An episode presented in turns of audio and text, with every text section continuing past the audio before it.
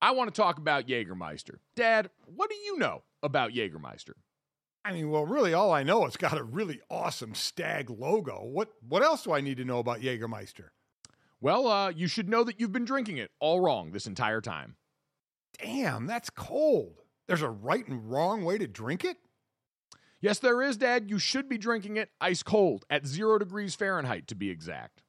Huh? Well, you know what? That explains a lot. I just been pulling it straight off the shelf.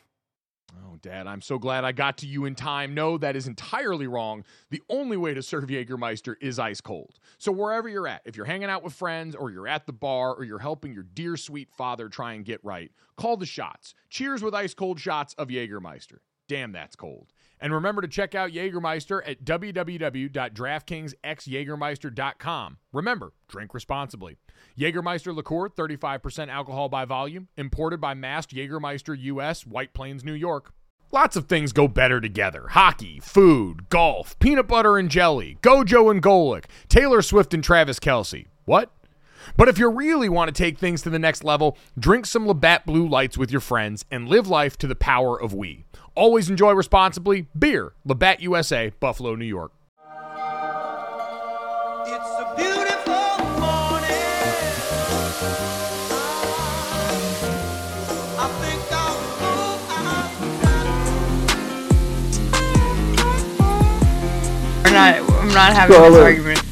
Charlotte has put her foot down. She is not going to talk about dinosaurs today Never, on this podcast. never lose your dinosaur. No, What's that refer- reference to? Um, it's from Step I Brothers. have my ruler. I'll wrap your knuckles.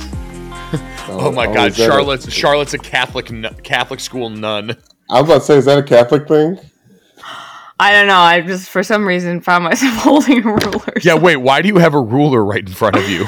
I think don't? because I was bored the other day and I was like trying to draw straight lines. I got a pin ruler right here. If we're telling the truth, I wi- I wish I don't know if I still own a ruler.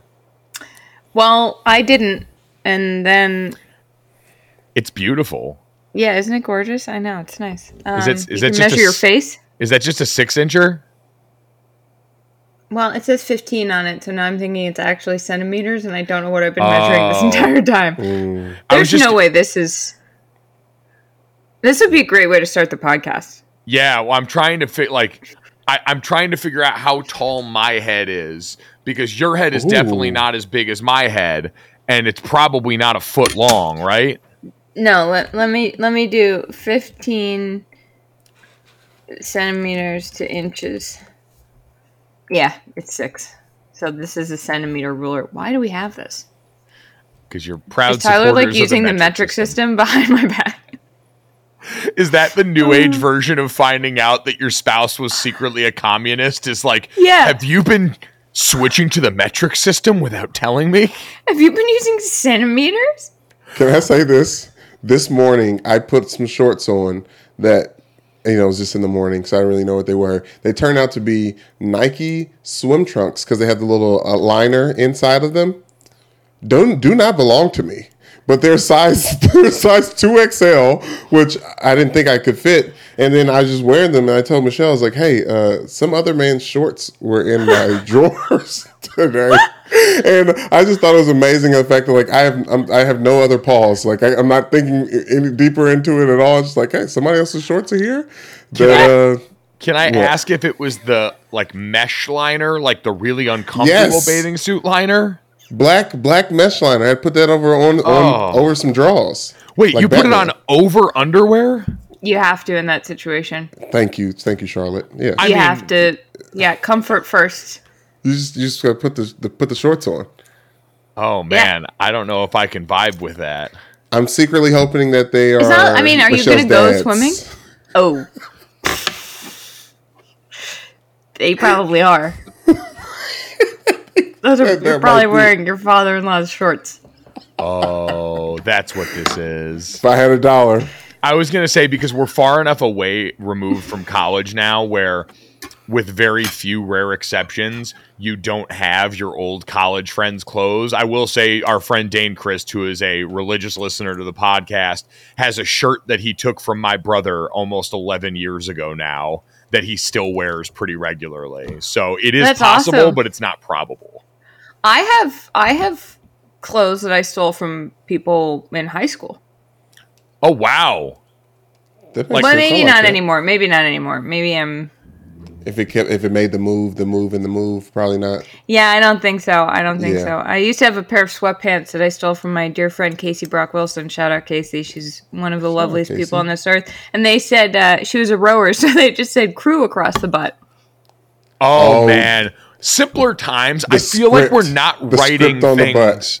On sweatpant butts anymore. Did that fall We're out not. of favor post like Juicy Couture? It's a travesty, is what it is. Yeah, it, it it was it was a time for Do you guys sure. have? Do we have? Do you have podcast merch yet? Not yet. Because you should put don't. Gojo just across the butt. Ooh, go Joe. sweatpants, booty cheeks. Go, on one Joe. cheek and Joe on the other. Oh my god. Oh my god, that just makes me think of Happy Gilmore talk, uh, where Shooter was talking about him signing someone's ass cheeks, and there it was, HA on one cheek, PPY right on the other, like G O J O on these cheeks. Wow, are we gonna help people be double cheeked up for the summer? I think we Ooh, might. I like that. I like I that think might. idea. That's I a like to get into font, a font conversation and with then you guys and about it then later. down the down the leg it says Wilder Wednesdays. Oh yes. I don't know. Wilder Wednesday might need their own edition of these pants, like an institution now.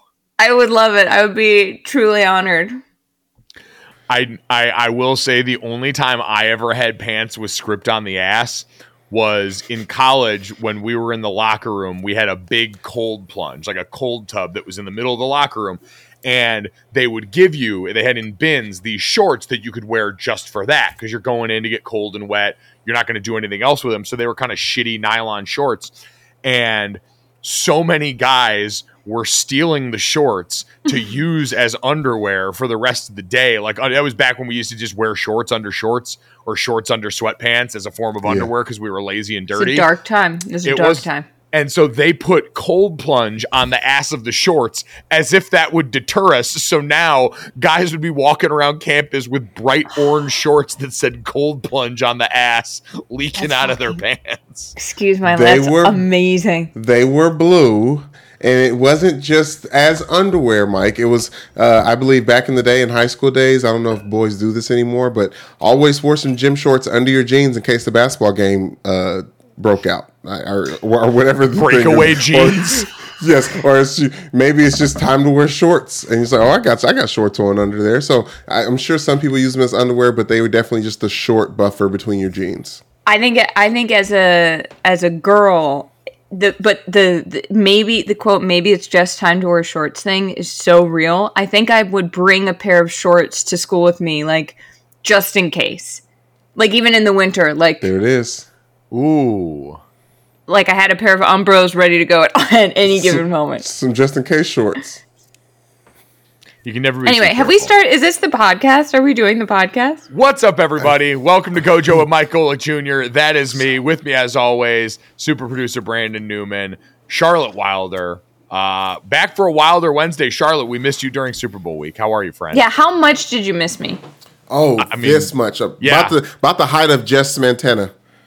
Okay. Yes. I can say, which for Jess and her family and her relative height to the rest of her family, especially the women in her family, that's a lot.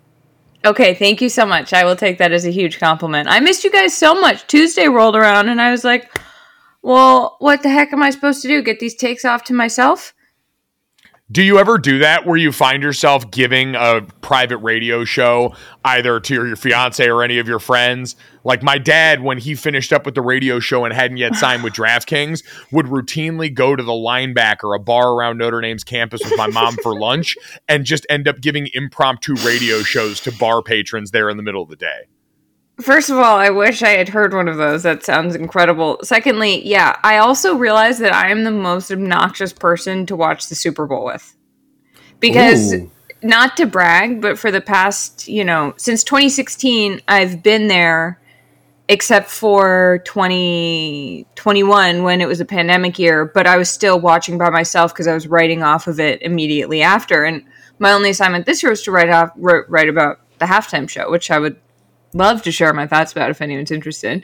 Um, and so I went to we went to um, my fiance's brothers and his fiance. We're all engaged. It's I, I need to we need to all get married so I can stop saying fiance. But It's it, I Um, think plural is fiance. It's like octopus. yeah, exactly. Yeah, yeah, yeah. And Fiance um, cubed. yes, yeah. Well, There you go. No, squared. Squared. Thank you. Sorry. Is that cubed? No.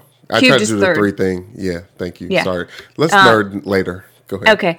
Um, right. So they had a lovely, uh, a lovely Super Bowl party, and I was sitting there, and I was trying to, I was trying to like walk the line between like what's a cool thing I can say about someone who's been to this or who has like inside knowledge without being every other second like, well, when I was in the Chiefs locker room after they won, you know, like it's it's it's cool stuff, and it it also did put into perspective for me. I was like, wow, I've like how lucky am I that I've gotten to do these things? But I was like, I, I feel like I've never been more like self-conscious than I was trying to have conversations with of like what can I add to this without like being an asshole about it. It's tough when you're in mixed company, like a non-media crowd, because around a media crowd, you've all got shared experience like that. But you're right, you've got to be a little bit more diligent about it in public like that. Oh man, that's it's tough because it's restraint and Super Bowl. Like I don't know if you guys were drinking and having stuff, but it gets a little harder once you got one or two in you, and you just want to let the takes fly. Yeah, exactly. I was like, I find myself like explaining. I'm like, well, Toradol is a a shot that that, and I'm like, I mean, guys, it got, and I was like, well, actually, like the calls, the refs this year, it's been like a whole thing, and and they would pan to Goodell and Kelce and Damar Hamlin. I'm like, yeah, they definitely put them there for the shot. Like they might not, they probably weren't sitting there the whole game like that together. And I'm just like, oh my god, Charlotte, I like Okay. can't Charlotte. turn it off. Which which take was the one that that started a good five to ten minute conversation though? Like which one of these things that you spewed off that everybody's like, ooh, the the pain management conversation really after People were like- Mahomes uh, yeah yeah. I was like they were like oh my god how's he gonna play? I was like oh well you know they'll t- sorry. Like, i was like well you know they'll take him into the locker room second half like at halftime. It's a long halftime because of the show which is nice so they'll tape him up definitely probably gonna just shoot him up with toradol which isn't great for your liver but like in this case i get it. It's a super bowl. You really want to get out and i'm just like hearing myself talk as i'm like also eating wings at the same time and i'm just and but it's it is it is sort of interesting because you know um you don't realize how I forget what it was like not to know these things, and then I s- and then I hang out with people who don't, and it's sort of cool to be like, oh, this is how people who haven't had their brains poisoned by the sports internet and Twitter like consume sports. How nice! I hope I'm not completely ruining that for them. And it's like, yeah, oh, that's right. You guys all have other lives, and so you don't spend your entire day poring over these random bits of information about what make this ecosystem go. even when I found myself like like at, at- after the game, like Eric Bieniemy gives Andy Reid a huge hug, and I'm like, oh, Eric, I just and I'm like, and I, like He's been a head coach candidate for yeah, exactly. I'm like, I can't Oh. believe no one picked him up this year. Like, I mean, does he even want it? What if he doesn't want it? Like, does he like staying there in this? role? and I'm just like, I need to stop talking. I need to stop. Although one, I did get to tell one story where I was like, I can't tell the line on this one. I don't know if I'm being obnoxious or if this is cool. But the last time the Chiefs won the Super Bowl, and I was in the locker room.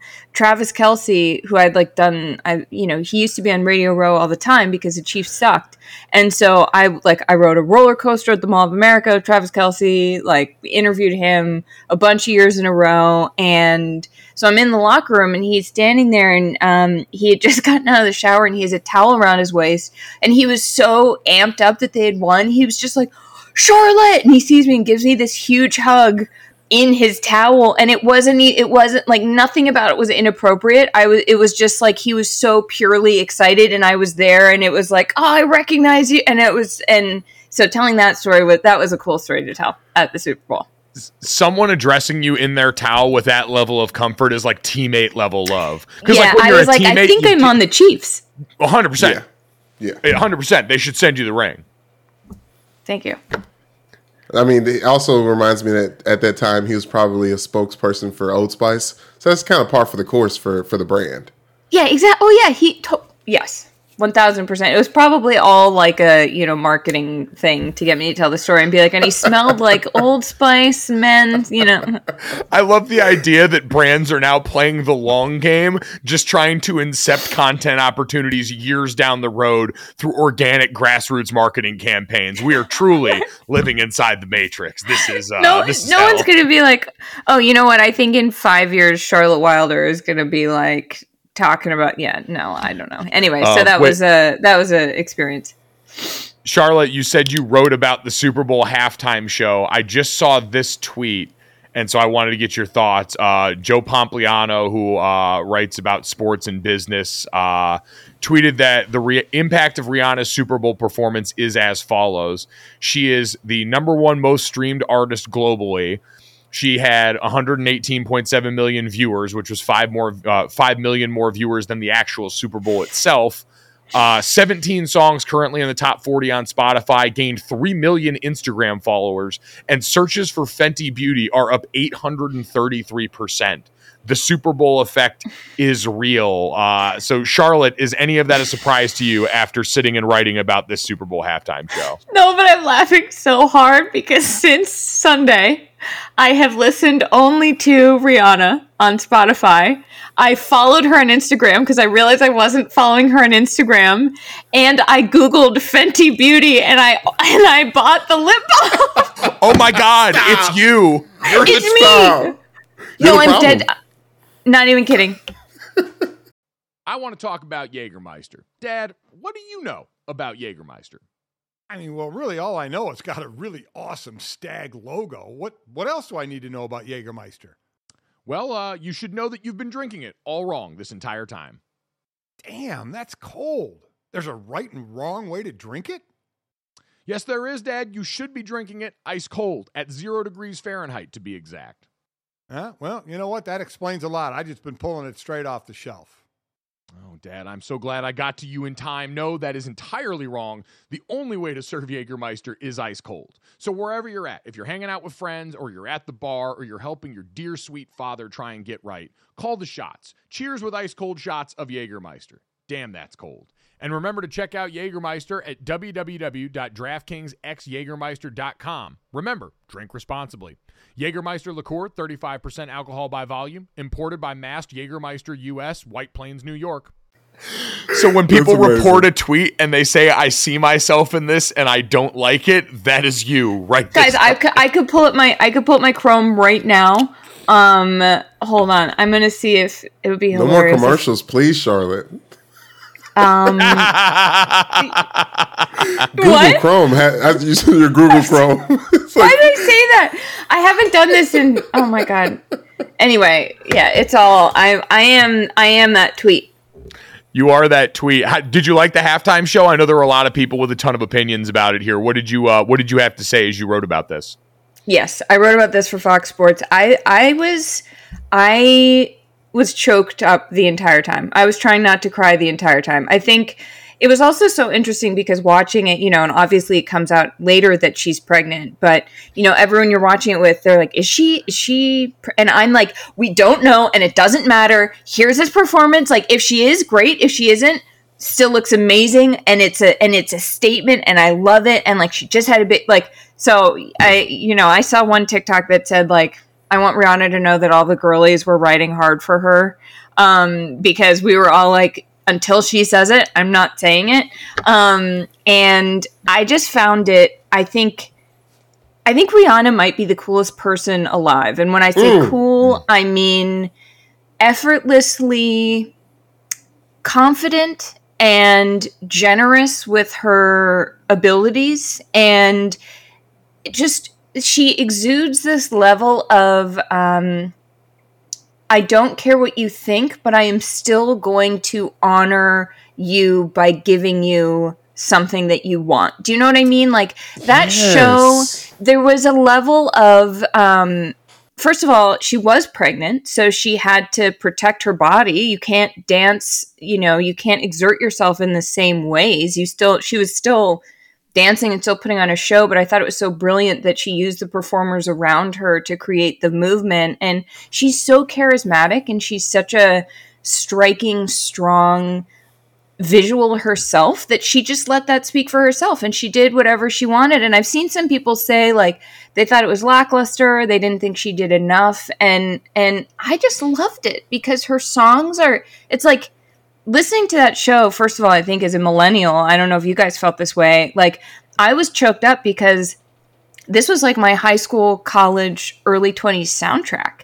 And she hasn't come out with new music so it was just it, it was like a time capsule of those emotions because every rihanna song is so connected to an emotion for me. Like if not a specific memory i'm like oh my god i, I remember how i felt at this time in my life and so to see her there having evolved and now she has a family and she's pregnant and it was like we watched her grow up i don't know there were so many levels of it that i just thought her being there um, and doing it the way she did, very straightforward and um, beautifully. I was like, this is more than enough.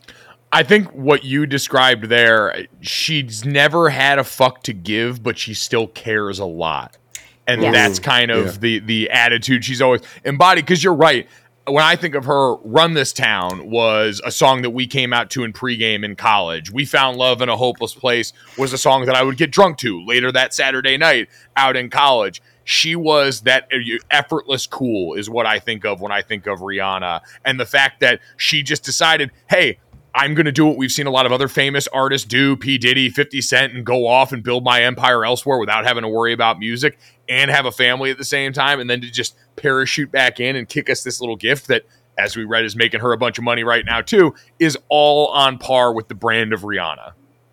Mike, uh, we listened to Disturbia to get us up for practice eh, when it was like in the heyday of, of the fall. Like it, there was like she really did in in a way that most pop stars do, right? Like they're just like the background of our lives. But this Super Bowl performance was like a reminder of her as a character.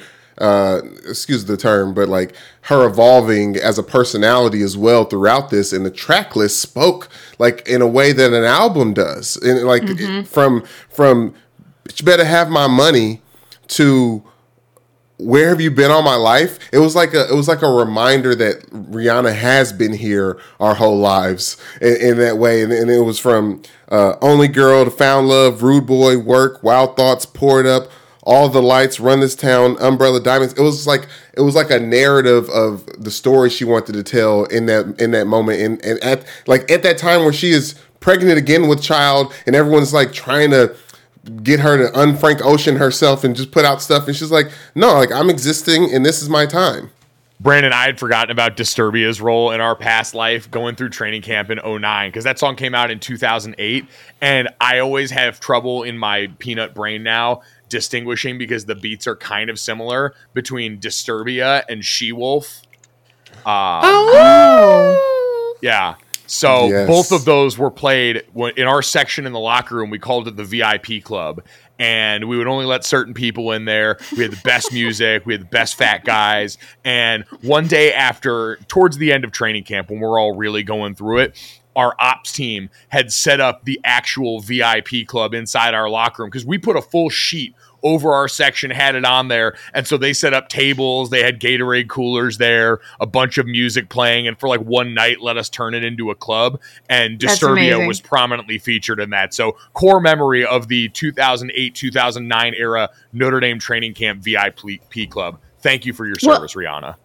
I love that so much. What a perfect what a perfect song to describe what you were going through. Honestly. oh man for real I also think that um, we found love in a hopeless place is like anyone who was in college in 2011 and and went to a bar that say had rebranded their basement to be called Club Viper because they installed like a few lights perhaps and maybe that happened to be in Waterville Maine. Um that song like eh, yeah it, there was a lot um there's a lot attached to that. Um but i i just think her i thought that the whole show was holistic like we like you said brandon it all it started out with where she was. And and one thing the last thing i want to say about this is there was this um rihanna interview in 2015 i mean also you just remember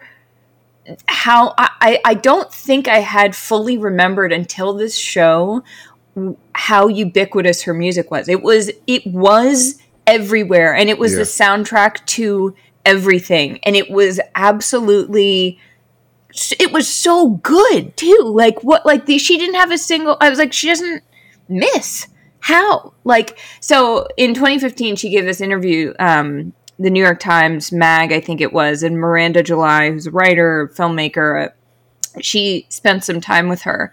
And it is one of my favorite celebrity probably is my favorite celebrity profile of all time because in it um miranda july says to rihanna they meet and she's like they're talking and and she asks her not about her love life but about if you know how do you date if you're you? Um and the interviewer miranda says um it took me a long time to find a man who wasn't threatened by my power.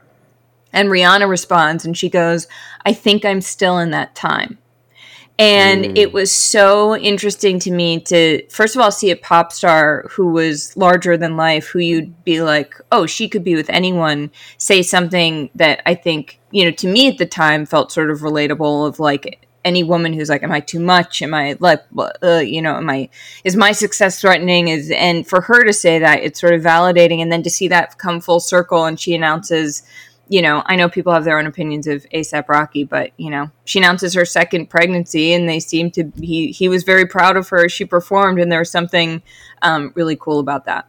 It was wholesome moment watching him videotaping from the crowd just as a dad and a significant other that was speaks exactly to what you were talking about there. So, eh, beautiful full circle moment. I'm glad that Super Bowl halftime shows continue to target us as the millennial audience and cater to our needs as people, which makes sense uh, considering that we're now coming into purchasing power. Uh, speaking of The purchasing first- power, oh, The first Jack Harlow Super Bowl halftime show, I'm gonna be like, oh, it's not us anymore. oh, but I mean, Oh, Brandon, Brandon lying. might disagree No. on that one. He- No, no, no. She's right. She's absolutely right. I, they would not be our generation and be like, okay, yeah, he had a couple hits. hating ass Brandon. Uh, speaking of uh, purchasing power, Charlotte, did you have any strong opinions on the Super Bowl advertisements? We had you on here as our Super Bowl advertising expert to bring us behind the scenes here. So, what was the review from you, uh, from your fiance, and from everyone in your circle of what we saw this weekend? Um, I think there were a lot of misses and a few hits. Um, I loved the dancing animals one. Laughed really hard at that. Really love that. Um, What was that like at? John, it was a Jeep Wrangler, the electric Oh, Wrangler, and the animals yes, are just like yes. electric That's a good one. boogie. It was called.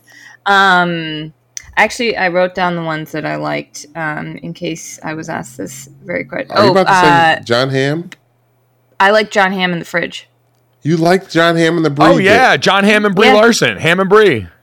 Yeah. Sorry. Uh, I also was obsessed with Ben Affleck, directed by Ben Affleck. Like, are you kidding? That was made for me. The presence of Boston in the Super Bowl ads really did help offset the lack of New England in the Super Bowl, I felt like. Thank you so much. I agree. Um, sort of. It also depressed me a little bit because I was like, I remember when this used to be ours. Um, I love Bradley Cooper and his mom. I liked Miles Teller and his wife. Um, and I was, about, yeah. Sorry, I did. That was the I thought it worst commercial.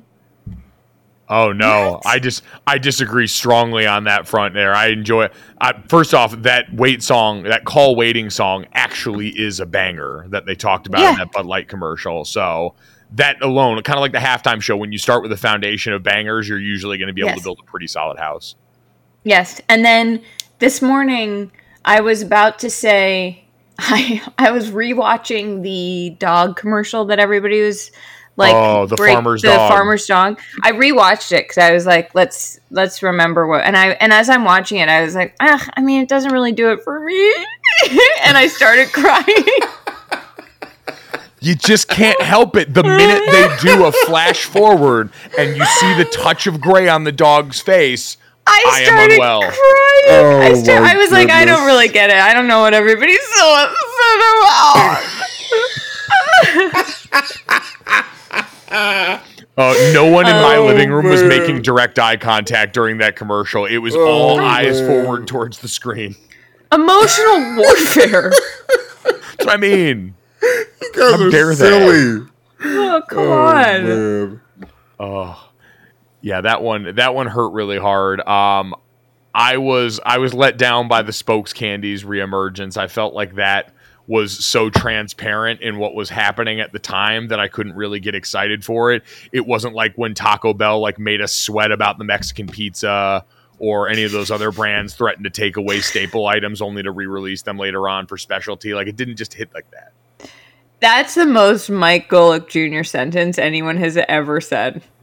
It wasn't like when Taco Bell made us sweat about the Mexican pizza. Listen, Oh I'm willing to get up in arms and wage war for that, but this one, I, I kind of I God saw right you. through it. So listen, that's uh, that's where that's where it goes down. So it it, it was it was I think overall we're because of how many of these get released beforehand, it's tough to have the same impact that they did in the early 2000s and the early aughts when we were really in the Wait. heyday. Yeah, what the heck? Don't put them on the internet. Let us Well, see them. That one and the um the is it acting one? I just I don't understand why people like the ones that I hate. Like the the the hold one with the with the mouse teller one and his girlfriend and then the is the acting. I was just like I, was- I was very I was very upset. And then Crown Royal comes from the top ropes during Black History Month claiming that Canada is really the the sole like natural resource of culture. I I, I'm, I was blown away. It is interesting. I wonder if anyone bothered to fact check them. I was just like, oh, like you know, I don't like it's a Crown Royal ad, so I don't care enough to find out if Canada actually invented football or any of the other things that they claimed in that commercial. Peanut But you know, jelly? go off for them. I yeah. I don't can't I'm Canada confuses me, so I just sort of let that one It's one of, those, one of those one of those differences things. Like let's act like if we don't talk about it, maybe we won't. It didn't exist in the first place. Yeah, I'm like mm, I don't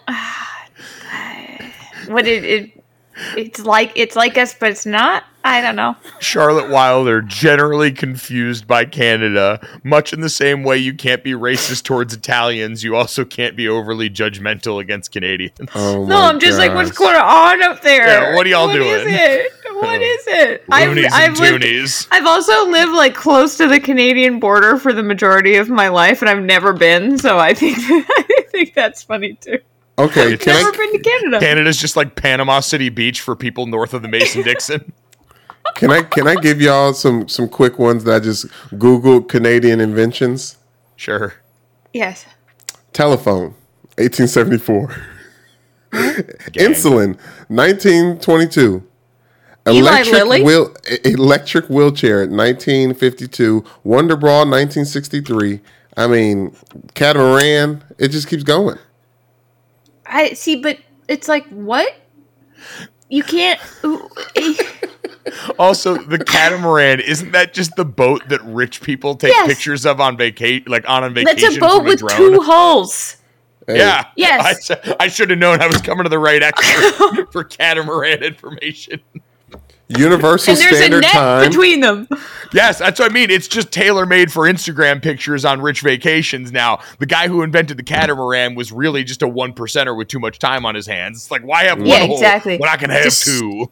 It's a stupid boat. It's a stupid boat. And then you're sailing, you go up on, and one of the holes is out of the water, and you're like, this isn't safe. And you know what? It usually isn't. Charlotte, It's a uh, if, stupid if, boat. if a catamaran was three stories and, and housed about 8,000 people, you'd be all over that thing.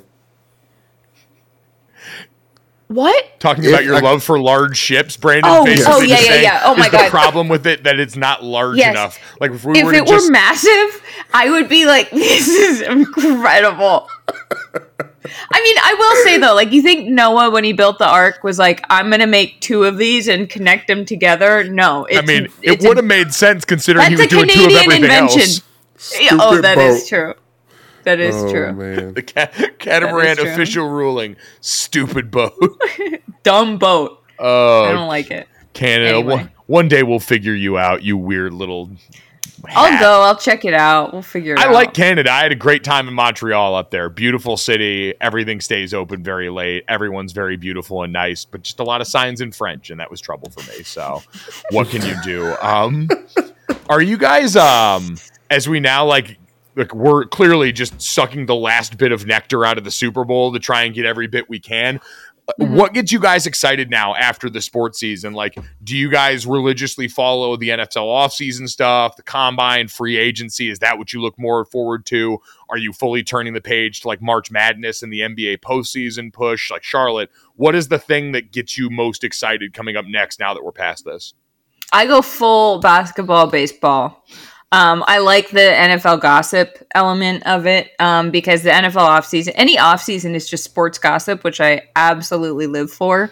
Um, but I start, I mean, I always pay attention to the NBA, but I start really being like, okay, let's make this more of the viewing rotation. Um, yeah, March Madness. Uh, and I do, I get into baseball. I get into baseball. Um, also just sort of fascinated to see you know apple has mls like that'll be on saturdays you know it's sort of there there's a bunch of stuff coming up that we can i don't know It's like when you step out into the daylight after being in a casino for a really long time, and all of a Yes. sudden you notice things that weren't there when you went in at night. So it is exciting like that. Like I learned yesterday that Alabama has the number one ranked men's basketball team in college basketball, which feels cruel and unfair that they should be allowed to be what they are in football. And now, since Nate Oats showed up, be really good at basketball too. So there's also, I feel like, been nine million different teams that have been number one in men's college basketball this year, which makes me really thankful for Dawn Staley on the other side, just kicking the shit out of people so badly that Geno Auriemma comes out here and complains to the rest of the world and gets universally shouted down. That brought me great joy. also lsu was number one women's for a second and then they lost by 23 points i mean like all this stuff's happening Hey, Allyson Felix got the univer- the track named after her at USC. That happened a while No back. way. I thought I thought that was amazing, uh, and, and a little fun tidbit. But that's just an example of just how lost I am, though. Well, Brandon, my- for for you, your off season seems like it's a little bit easier, right? Because we're waiting for Lamar Jackson to kind of figure out what's going to happen here in Baltimore. I, I Brandon, Ooh. I, on your behalf, would be so beside myself if Baltimore, who went out and hired Todd Monken earlier this week, the former Georgia offensive coordinator, former offensive coordinator for the Buccaneers and the Browns, who is a legitimately great hire. Like that Georgia offense the last couple of years, especially this season, I think averaged over 500 yards on offense. He has got a proven track record of really good offense everywhere he goes, especially in the passing game. If Baltimore finally made that move only to franchise tag and then trade Lamar Jackson, I would understand if you didn't show up to work for a few days. Listen, I like the hire. I like that he uses tight ends a bunch. I like that uh, they lean a lot on the pass, but I don't like the lack of just power I running, the the, the lack of true authentic fu- fullback use. But yes, Mike, I, I hear what you're saying, but I'm okay with it. I, honestly, I have no ties to Lamar Jackson outside of him being my my quarterback and the person that brought a Heisman Trophy to the Louisville Cardinals, and I respect him for that. But I'm not getting emotionally wrapped up in Lamar Jackson. I can't do it anymore. I the season was too hard. I'm no, I'm done. I, I don't. I actually don't care. Whatever they do at Lamar Jackson, as long as they take care of everything else, uh, and I and I trust the decision making from the front office there, I'm just going to lean on that. wow Wow, full disassociation from a I man. can't tell if that's I can't tell if that's like extremely healthy or like if that's a if that's a cry for help. It's probably a little bit of both. Like I did this with Yeah. Notre Dame football after a couple of the early losses this year, where I was like, "Listen, we're going to be fine. Like I've got faith in everyone in this process, but I am not going to live and die with these games on the weekend Yeah. anymore because it's just Yeah. unhealthy for me." So, Brandon, I actually applaud you for doing this for yourself. That's very big of you. Well, like, it, do you not agree that we should not blow up our entire franchise, all the money that's been sp- spent well making a good franchise? Like, I look at the Kansas City Chiefs team, and I think the Baltimore Ravens could have competed with them uh, if they had the healthy characters in the lineup. So, I don't want to blow up this team to give Lamar Jackson all the money in the world. Well, I mean, the Chiefs are kind of an interesting team to bring up in comparison to that, right? Because you mentioned trusting the front office, and one of the things that can be said for Kansas City and for Brett Veach is the front office is the one that has to go to work once you pay a quarterback. And the Chiefs front office did a mm. phenomenal job of finding rookies that could come in in their position in their positions and be really productive. I think I saw Dan Orlovsky say the other day, this was the third youngest team in the NFL. And so they're going to Wow. be good for a long time because they invested in the right quarterback. They paid him on time. They didn't wait and dilly dally. Like I feel like where some teams like Baltimore and like Dallas have gotten in trouble is you wait too long to do the thing that you claim you've wanted to do. And so by the time you get there, everything else is a little bit out of whack. You've built the team in a certain way to reflect the quarterback that you've got in the middle of it. Now on the other side, if you're going to cut bait and run, for Baltimore, it becomes a really interesting question of without Lamar Jackson, what is this team in the immediacy when you've built so much of it on what his ability is? Yes, but I f- still feel like that Lamar Jackson needs to take a Jalen Hurts style jump to be in the Patrick Mahomes category. Because yes, you can spin the house and, and get to work on uh, something if your talent is Patrick Mahomes. Yes, I understand ja- Lamar Jackson is talented in that way, but there's a bunch of factors and variables around it that just don't add up to being able to trust and uh, finance Lamar Jackson the way Patrick Mahomes has been financed. I I would say this, and Charlotte, I'd be curious for your perspective of this too. Like, I do feel like some of the Lamar Jackson conversation comes to what we've talked about with a lot of these quarterbacks. Like you mentioning a Jalen Hurts style jump, Lamar Jackson did the thing that Jalen Hurts fell short of this year. Like he won the MVP. And all we've talked about with Lamar Jackson is how at times he's done that without a true wide receiver on the outside. Like the Eagles drafted him the Heisman Trophy winner, Jalen Hurts, and then brought over A.J. Brown and gave him a bag opposite him. They put him in front of the best offensive line in football and they let them go to work. For Baltimore, yet they've built an incredible defense on the other side of Lamar Jackson. There's no doubt on that.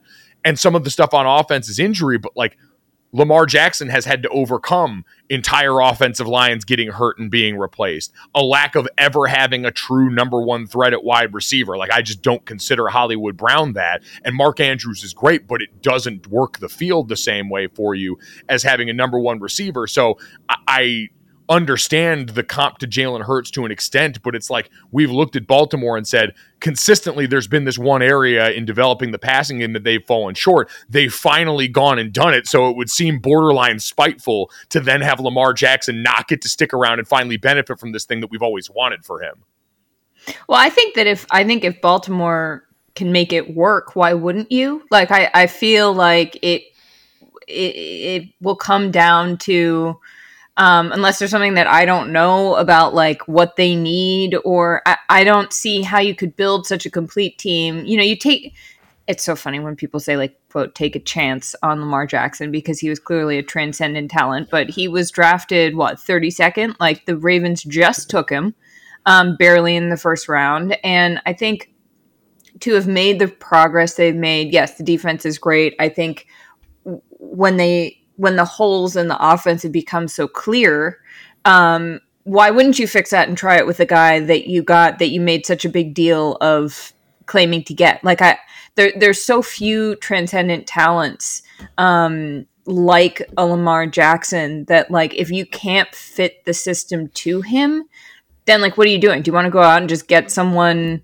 like you want to get a Joe Flacco again? I mean, sure, I guess it worked, but like I think if you if you can fit the pieces with that kind of talent and maybe that comes down to development, maybe that comes down to I don't know what's going on in their locker room. I don't know what that leadership is like or what that vibe is, which also matters. So, um I, I think you could you can always make the argument for you know like well if you want to go find someone cheaper if you would but I, I I don't see why you would like I, I think you stick it out Yeah, it, and it's it. I get like I'm not saying it's not tough because right all of those factors you just mentioned, Charlotte, are a lot to juggle. And then there's the strict finances of it. Like, I want Right. to see Lamar Jackson get paid. I understand him representing himself presents complications, wanting, you know, whether you believe the reports about what he wants, approaching a full guarantee because of what Deshaun Watson has accomplished. I can understand from a player's perspective who's had to shoulder an outsized amount of the load in that offense and who has accomplished more than Deshaun Watson or Kyler Murray and these guys that have gone out and gotten deals comparable to the one that he wants. I also understand that the most valuable asset in the NFL right now more often than not is a rookie contract for a quarterback. Like the way that these quarterback salaries have ballooned on the back end compared to the Mhm. cost controlled version you get in the draft, there's no doubt it allows you to do so much in terms of team building. So it, it feels like this is headed for a divorce, which is unfortunate because I think if they had been more proactive with this and said, hey, we got a guy that's one of MVP and a guy that we believe in, let's go ahead and get him signed before all these other contracts start to add up on us, then you're not staring down the barrel of this uncomfortable uh, situation that you're in now. I think. I also though. Sorry, go ahead, Brandon. no, no, please. No, I, I I was just going to say I think that, that that really bums me out the math of it, the finances of it, the businesses, the business aspect. Because if the average NFL career is already what two and a half years, three years, and you're taking a rookie quarterback and saying like, yeah, we're going to make this work, and then he becomes someone who is undoubtedly an unbelievable player, and then it's too expensive or it doesn't work? Or it's like well then what's the point of getting someone what are you going to do? Like rotate through rookies every year? Like there there's something's got to something's got to give something's got to break and i don't know i baltimore like just pay a ton of luxury tax like get over yourselves. Okay, let me say this. I know the NFL changes. I know it's. I mean, hell, we just uh, we the Baltimore Ravens are hiring a, a, a defensive coordinator. I mean, a coordinator, offensive coordinator from college. Obviously, you can talk about how pro ready that that defense is, or that offense is. Well, and, But- and also has an extensive NFL background as well. Of course, of course. But I think the front office is doing what they need to do by investing in Roquan Smith. That is a team that has an identity on the defensive side of the ball. That's where it leads from. That's why a Lamar Jackson was and a Joe Flacco was perfectly fine being in the back, hanging out in the wings. They're not Drew Brees, rah rah, and getting guys up. That's on the defensive side of the ball. I think Roquan Smith has proven in a in the middle of a season just how important and uh, just a, a big a factor for all the rest of the guys on that on that defense. And and it could be that team in general, right? And so I I don't think that it is smart to be uh, playing around with Lamar Jackson in this way, but I also don't think it's smart uh, smart here or there for Lamar Jackson to be um, representing himself in this situation. I think that's one of the reasons why we are at this point in time, and he may be someone who, because of this, is a franchise tagger all the way down until he's he's done in this in his career. And I would love to continue to have him as our quarterback, but we can't build our future Right. on something so finicky and so. Uh, it, it's not it's not as simple as the money. hold on i think i missed this he doesn't have an agent No, so he's rep- he represents himself, and that's been He a huge sticking point. He and his mother and their oh camp right right right right right have Same been. thing a- for Roquan Smith, though. Yeah, I can say he's not alone. There are other players that have done it, but it, Brandon, what you brought up, like there's a difference. Like off ball, like Roquan Smith, no doubt. You talk to anyone around there, the impact that that guy had is legit. An off ball linebacker is not going to win you a Super Bowl in 2023. It's just not going to work that way. Like if the Ravens win a Super Bowl and they move on from Lamar Jackson, it'll be because they went and got a free agent quarterback or went and drafted a quarterback who ends up being all of their hopes and dreams. Like you're just not like a middle linebacker is not going to be the difference in the modern era because of how we've constructed the game that's going to get you to a Super Bowl. So he's a gr- like he is unreal for that defense, but the ceiling of that team being Super Bowl is going to be wholly dependent on what they do at quarterback if it's not Lamar Jackson.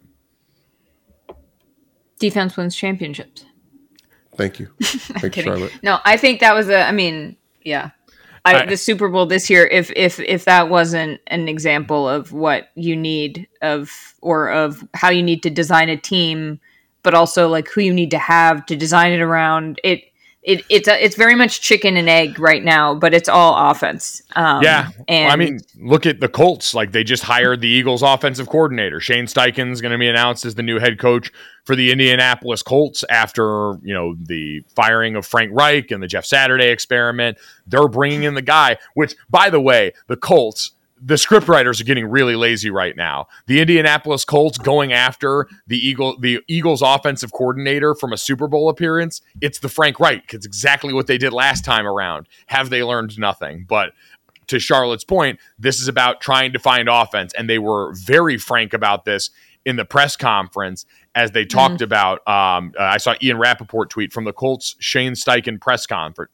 Jim Irsay said they wanted to get an offensive coach, quote, knowing we're going to have to find a young quarterback to develop. Irsay, that Alabama Bryce Young guy doesn't look bad. Steichen, we're going to throw to score points and run to win. Like, this is about an offensive identity, and they have made clear what their expectations are there with that team. That's one that's got Darius Leonard and a bunch of great guys on the defensive side of the football, but knows the reason they failed this year is because they couldn't do the things on offense that they needed to do in arguably the most winnable division in football.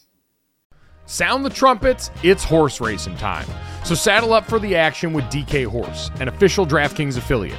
Right now, new customers who download the DK Horse app can get a 100% deposit bonus up to $250. Just deposit $25 or more and complete the playthrough requirement. Wager on your favorite horses, then watch the races live right in the app. Download the DK Horse app now. New customers get a 100% deposit bonus up to $250 when they opt in with code GOLIT. Only on the DK Horse app. Gambling problem? Call 1 800 Gambler. 18 plus, 21 plus in certain states to open or access an account and resident of a state where DK Horse is available.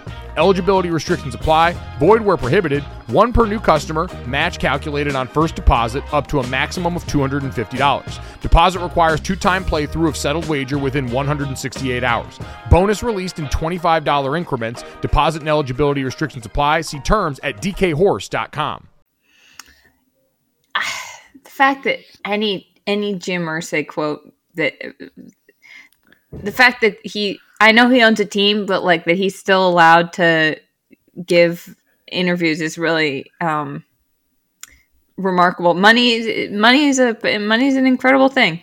It's, it's something. He hired his best friend to finish out the year, uh, Jeff Saturday, and also told on the other guy in the Washington Commanders, like, hey, we got to get this guy up out of here. He's breaking all the rules. Yeah. It really is incredible. The Colts, by the way, uh, the other thing as far as interest in this offseason, sitting at four in the draft. And with Jim Irsay, him being as loose lipped as he generally is, you wonder if that's a good thing going out and saying, oh, I mean, everyone probably knows they're going to take a quarterback in this draft. You can't keep recycling through old veterans, but them sitting at four, like the Bears sitting at the one spot right now. I know people are trying to do the Justin Field things. I don't think that's going to happen. The Texans sitting at number two, surely in the market for a quarterback. The Colts at four. I don't imagine the Seahawks at five are going to be in that market. And the Lions, I would hope, I would think makes the most sense to stick with Goff for another year, even if you trade back and draft a young guy here. So, you know, you're not going to have a ton of competition for the marketplace up there. And they're going to be one of those teams that's in it right now as far as looking ahead to the draft and the other part of this offseason that to me is probably the most fascinating outside of the live sports is now that we get ready to get into mock draft season i am always so excited when those start leaking out here because there's smoke screens there's all this mm-hmm. back channel stuff you never know who's putting what information out for what reason mel kiper is toying with the emotions of fan bases on a weekly basis it's electric It's also just so the heart of fandom. Like it's a it's a clean slate. No one's lost yet. And it's it's only hope. Like last year I went to the draft and I interviewed a bunch of Lions fans and they were like they still went like Lions fans. They went to the draft and they were like we we it's like a renewal. It's uh it's like they're, you know, washed clean and then they show up again and they're like tear me apart and they know it's going to happen but they let themselves for that the, the draft is like the only purely hopeful time um, until it happens and then everyone's like oh wait sorry our team made a terrible decision and we're screwed again. But like right up until the draft there's like real hope for every fan base. I feel like the NFL threw the Detroit Lions fan base a bone by gifting Aidan Hutchinson with that Rookie of the Year uh, win. He is uh i hung out with him this year when he came back from michigan game and he and his family are just like absolutely they were so delightful He's they were the- so they were- yeah He's one of the guys I saw finally on Radio Row in person. That's a big kid. Uh not just Well, also- white high motor guy, actual gigantic unit kid. did did i tell you guys this i can't remember if i said this when i was interviewing i interviewed him and chase winovich at the same time and i'm like a tall person. I'm pro- I'm close to five nine, and I was just like staring straight up the entire time. I was like, these are two massive people.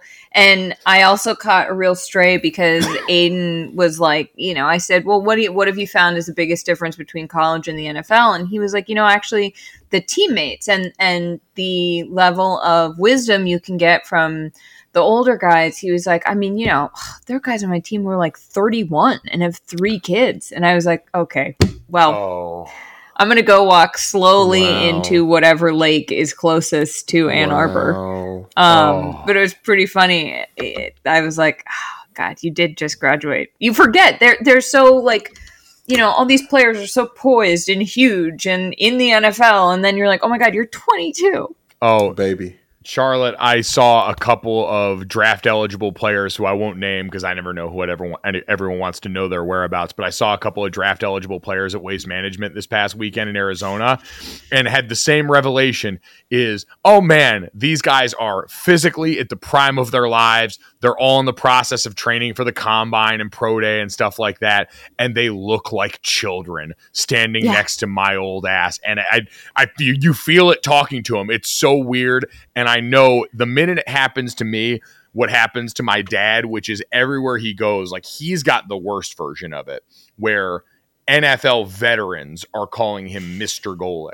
Like JJ Watt came up to my dad. I was down with him on the sideline of the Cardinals and Bucks game in Arizona, and JJ Watt comes over on the verge of announcing his retirement, ready to kind of find his way out of the league and get prepped for his Hall of Fame jacket, and says, "Oh, hey, Mr. Golic, great to see you." Like that moment when it finally comes for all of us is going to be so deeply humbling. Yeah, I oh God. I hate it. I hate it so don't much. wanna Nothing makes you feel older than sports. Yes.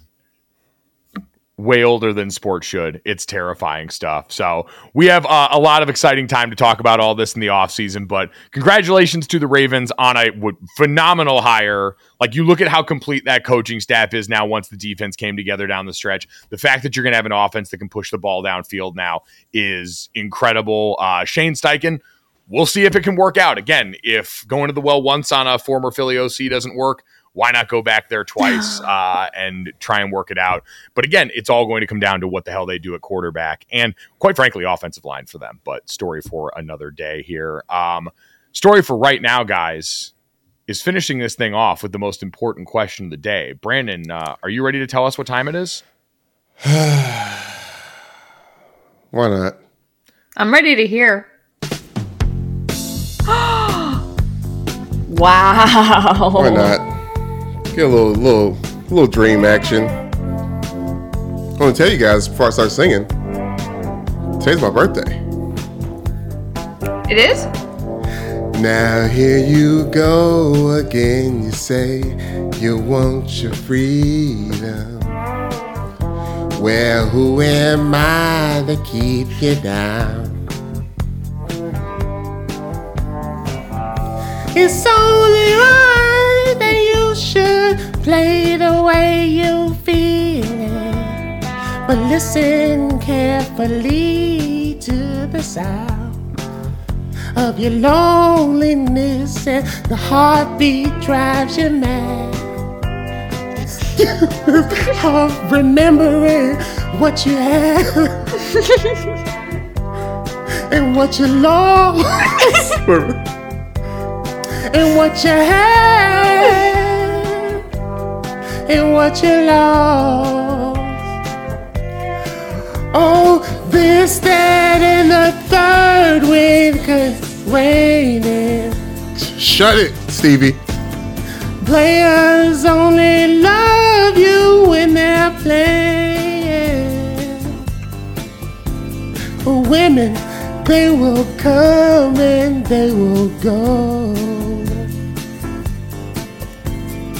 When this, that, and the third, you will know. You will know. Oh, man. A very happy birthday to Brandon Newman. I didn't know that. Are you kidding me? Oh, You yeah? guys let me talk this whole podcast without telling me it was Brandon's birthday? Figure we go for the dramatic reveal at the end. Jazz hands. Yeah. Oh my god, happy birthday! Thank you. I wish thank you, only I wish you only the absolute best. I hope this is the best year yet. I'm I'm so I'm so grateful that you're you're in our lives. Thank you, Charlotte. I appreciate it. Turning 33 this year. And uh, a goal of mine, I've talked about on this podcast, do stand up 33 times at least this year in, the, in my next calendar year. I got a show tonight in Sarasota at McCurdy's. And I, I got a, a show again tomorrow night, two five minutes, hope some type fives. But I figured you would appreciate that, Charlotte. So I wanted to. The Oh my god, I love that so much. Yes. I'll share my set with you. I'm- I'll, I'll, I'll take, I'll video and then share it in our group chat.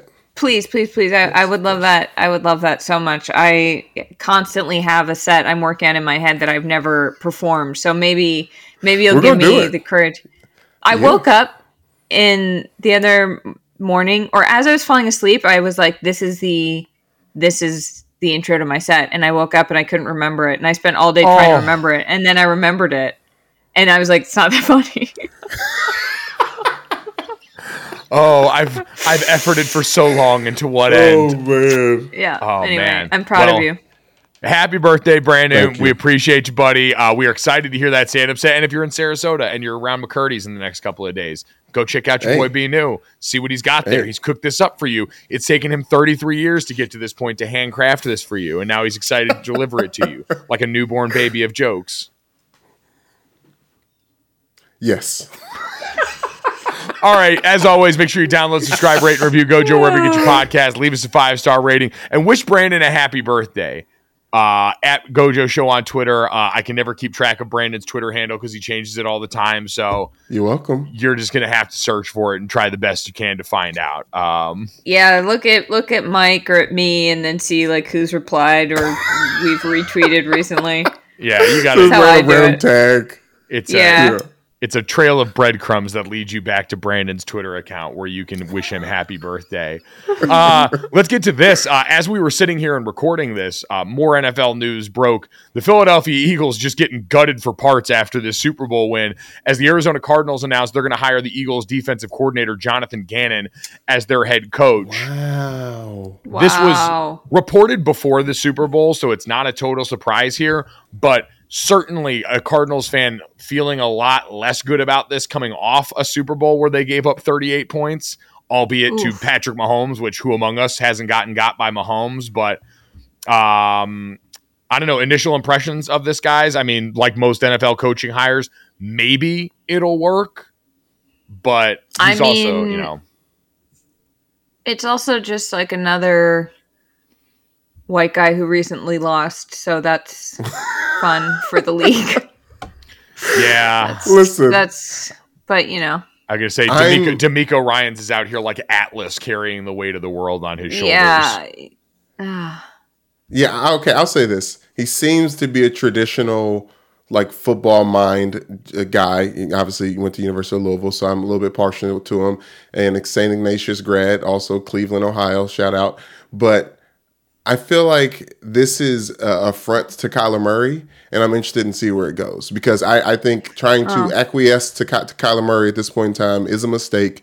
And like with the Ravens and Roquan Smith, you got to choose what what horse you're going to attach your wagon to. And I I like the concept of new head coach that's defensive minded, like the Jets uh, did when they uh, hired um, Robert uh, Saleh.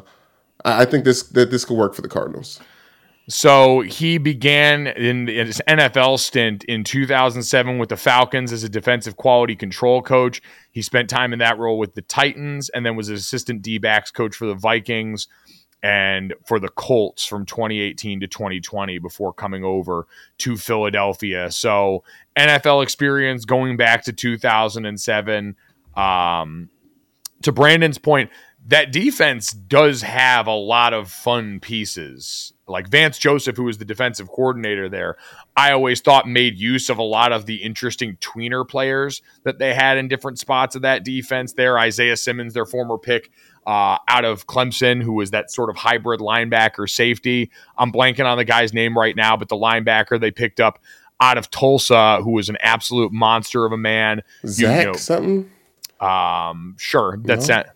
Sounds like it could be that, but you know, sorry, you would you know you would let Chandler, but for them, you know that franchise has also changed a little bit over on defense. J.J. Watt retiring, you would let Chandler Jones walk the year before, but defensive backfield's got some studs in it. I'm excited to see what he does with that group because Philadelphia, one of the criticisms was wasn't an extensive play call sheet, wasn't a guy that did a ton, especially as we saw in the Super Bowl, to ever really shore up the run game here. It seemed like at times it was a little bit too obvious how they were lining up and personnel they were in, what the results might be, or what you could expect as an offense. But you had such good players at so many positions, especially up front on the defensive line, which give them some credit for helping get matchups that allowed those guys to go succeed. But I think there's some people that have questions about like a lot of the other things, when you've got a successful team, how much of that do we attribute to any one part of this, especially when we're all inclined to give the players the most amount of credit? But did get the most out of a guy like Haason Reddick, who came over as a free agent, who really hadn't had success like that elsewhere. And so maybe if you're hoping to unlock the ability of some of these players, Jonathan Gannon at least represents a little bit of hope with that. Obviously, who he hires as the offensive coordinator and what that gels like with Kyler Murray is going to be the most important thing that he does. I think Yeah. this is one of those hires where you're going to find out what this guy is about and what his philosophy is a little bit more than we got to see with the Eagles because of, as you said, those great players. It sort of takes away one of the uh, one of the screens in front of him to give him a new group of players and see if he can um, you know and he also is in charge of the offense. So it's like okay well how do you how is he going to make that work? And clearly someone who is totally offensive minded and you could argue didn't um, hold Kyler Murray accountable maybe in ways that people wanted him to that didn't work. So let's try let's try something completely different Well, to, uh, to bring it back to that pick that Mike talked about from Tulsa, Zaven Collins, but he wasn't. He hasn't been really good, Mike. And there's been a lot of questionable picks from the Cardinals, especially in in the first couple rounds. And that's why I think maybe this can start to, to turn the tide a little bit because they haven't really been hitting it out the park with these draft picks. I know Kyler was a big splash pick when it happened, and it was you know they've they've been relevant and fun, but they haven't been a real playoff contender. Well, I, I think part of the issue for them has always been, hey, they faded late in the season. Kyler Murray, obviously, investing him long term as your quarterback and some of the friction that clearly existed between him and Cliff and others. I think at the very least, if you're a Cardinals fan, you can be excited about the pro- thought process going in on this one. Whereas last time around, Cliff Kingsbury fired by Texas Tech for not achieving enough, and then hired by the Cardinals, expected to do differently when handed the mm-hmm. reins. At the very least, with Jonathan Gannon, you've got a guy who came over and when he was inserted two years ago, immediately created turned this defense back into a force. This season, 70 sacks in the regular season. There was success there. So this is a man coming from a successful program who's watched in the last couple of years how Philadelphia and company have done that. Now that requires buy-in from the front office. Clearly, the quarterback like they had in Jalen Hurts, but at least thought process wise here, you're taking someone who was a part of why this team was so good and was a Super Bowl contender and a team that appeared in the Super Bowl this last season, which already feels better than the last time around. So take that one for what it's worth, Cardinals fans, and then wait and find out who the OC hire is and if Kyler Murray comes back this next season with a vengeance or not, because that'll really decide your fate. Um, The NBA playoffs are heating up, and so is the action at DraftKings Sportsbook, an official sports betting partner of the NBA. With same game parlays, live betting, odds boosts, and so much more, don't miss out as the NBA postseason winds down. And if you're new to DraftKings, you gotta check this out. New customers can bet 5 bucks to get 150 in bonus bets instantly. Download the DraftKings Sportsbook app now and use code GOJO. That's code GOJO for new customers to get 150 in bonus bets when you bet just 5 bucks. Only on DraftKings. The crown is yours. Gambling problem? Call 1 800 Gambler. Or in West Virginia, visit www.1800Gambler.net. In New York, call 877 8 HOPE NY or text HOPE NY. That's 467 369. In Connecticut, help is available for problem gambling. Call 888 789 7777 or visit ccpg.org. Please play responsibly. On behalf of Boot Hill Casino and Resort in Kansas, 21 plus age varies by jurisdiction, void in Ontario, bonus bets expire 168 hours after issuance. See dkng.co slash bball for eligibility and deposit restrictions, terms, and responsible gaming resources. let's get to that, guys. Uh, this one very selfish for the Notre Dame fans on the podcast, unfortunately. But uh, as Notre Dame continues its offensive coordinator search, Utah offensive coordinator Andy Ludwig, who was photographed on campus, I saw at a hockey game when he was out there, announced that he was staying at Utah amidst interest from Notre Dame. Uh, he interviewed for that spot over the weekend. Uh, sources told Pete Thamel at ESPN Monday night. Sources said that Ludwig's buyout of at least two million, the exact number depending on how the buyout impact is interpreted, uh, proved an obstacle in discussions with Notre Dame's Notre Dame. Brandon, I- I'll say this: I would really like this OC search to get a lot quieter for Notre Dame. Andy Ludwig was one of the names I was texting people about, asking you know what the possibility might be, just because X's and O's wise, he is experienced. He runs a very similar offense to what Notre Dame wants to make use of. O line based, great tight ends like we saw last year with Dalton Kincaid and company for a team that was an absolute buzzsaw heading all the way through to another appearance in a Pac 12 championship. And if money really was the issue, this is the spot where people are going to start to look and read and wonder in this new world of college football which side of this is Notre Dame going to fall on? Are you going to be a team that lives up to the brand of what you've been in football and decides you're going to do whatever it takes? Or are you going to try and do it the way that you've always done it, which is a slightly different way than most of the powers in the sport? Either way, I would like this process to get a little bit quieter because I don't want people reading into this about what it means for Marcus or the state of the program. Like discretion might be the better part of valor from here on out if you can control it. And the next time somebody's on campus, I'd like it to be the guy that they're hiring right now so we don't have to deal with these headlines being in because Notre Dame's in a tough spot right now. There's no question about it. I just feel I just hate the concept that's out there that Notre Dame's pockets are shallow for assistant coaches, or and or to to make this team be exactly what it needs to be to continue to be in that Final Four conversation. And as the playoffs continue to ex- extend, obviously we're going to have the players uh, because it's just the name and the university recruits itself in that way. But these coaches are important, especially now with the loss of Harry Hiestand and all the other things that Tommy Rees. Like we, this is important, and it needs to be uh, important financially for the university. Yeah, this is a, a gut check because you're right. Losing Harry Hiestand, foundational element to the success in the last decade for Notre Dame football. Who you bring in at OC, what the plan looks like at O line to help deliver with the continuity that you built last year, having success, ending up with nine wins in year one for a new coach. This is one of the most important off seasons around Notre Dame in quite some time now because you believe you've got the guy at head coach. Now we've got to see, all right, what are you willing to do to support him now that you have installed him? Since these were some of the criticisms of Brian Kelly when he was at Notre Dame, and part of the reason why many think that he left and went down to LSU.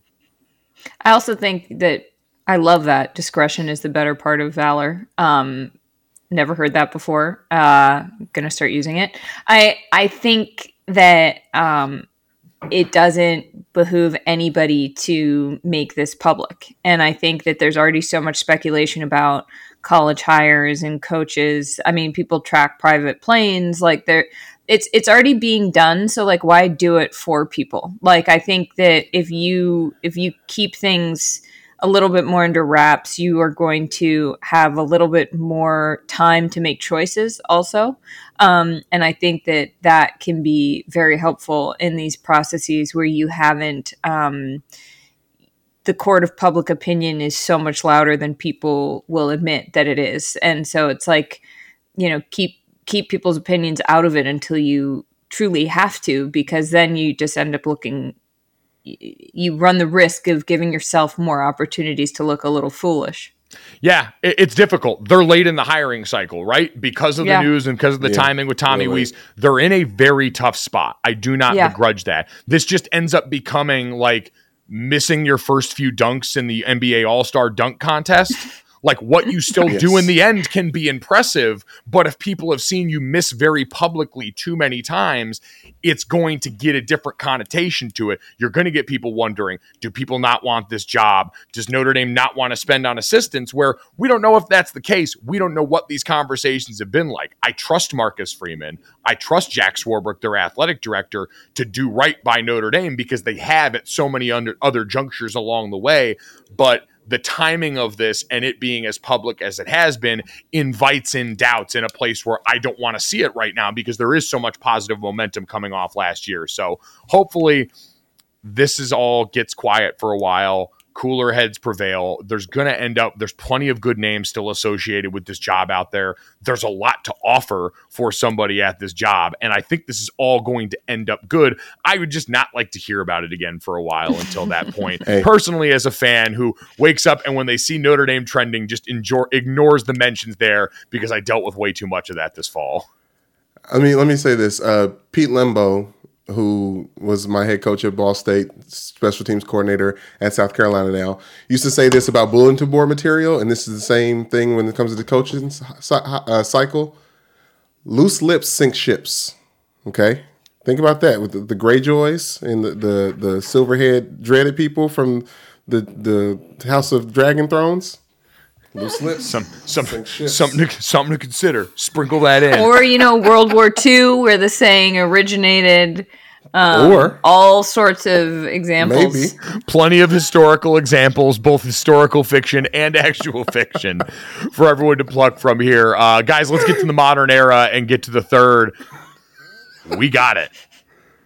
Ted Lasso, season three premiere date officially Oh, announced, guys. Um, how we feeling about this? March 15th announced as the date where Ted Lasso is going to return for, as they said in the tweet, its new season and not its final season, which has invited a bunch of people wondering and supposing about what might happen here. I have an embarrassing thing to admit that I have You're not finished Ted Lasso. Now, when you say finished, when did you st- what did you start? I watched most of the first season and Okay. I can't remember why I stopped or where I stopped or what happened, but something happened and I it's like when you have so much laundry to fold that you just don't fold it and it becomes a huge pile and you can't face it and you just shove it into your closet. Like I just need That's- to do it. That's Mike with the wire. So you're you're, you're not 100%. You're not Yeah. alone in that. Yeah. But I'm thrilled for everybody involved. I will say The Wire I'll s- only slightly more daunting considering it's what five or six seasons of hour long episodes. Slightly different. okay, I but can will do say this. I can do It, it is very exciting that they're saying new season when at the end of last season they said final season that was going to it was going to be coming up. Uh, Ted Lasso, a show that is all about just joy and positivity and satire and sarcasm and laughs and and uh, turning real situations uh, as lightly as possible. Finally has a villain. And Well- Oh, What? and uh well, I was gonna say, like last season, not as much about the smiley stuff. Like this has clearly become a show about therapy and doing the work through season two. Yes, but I think that's a part of it. It's like you do the work to get to to make the the laughs and the joy more genuine. I think that's a part of the, the process. But now, actually having a a nemesis for Ted Lasso, there's going to be some teeth to this show. There is absolutely. I don't want to spoil too much because Charlotte now has not seen all this. But what I will say is, I do hope this is the final season. I think it was always billed as a three season arc, and the idea of pushing it more like we talked about this when we had the conversation about AI generated TV shows. Endings are important. Things being over matters. Like I don't want Oh. something that exists in perpetuity. By the way, that sh- that ended the show about nothing. Do you want to know why? Oh, what? Yeah. what? because it there was a glitch in the AI and in one of the stand-ups they that they had Jerry do he went on a racist transphobic rant so they shut it down. look at God. Boy, Won't he boy, do it? boy.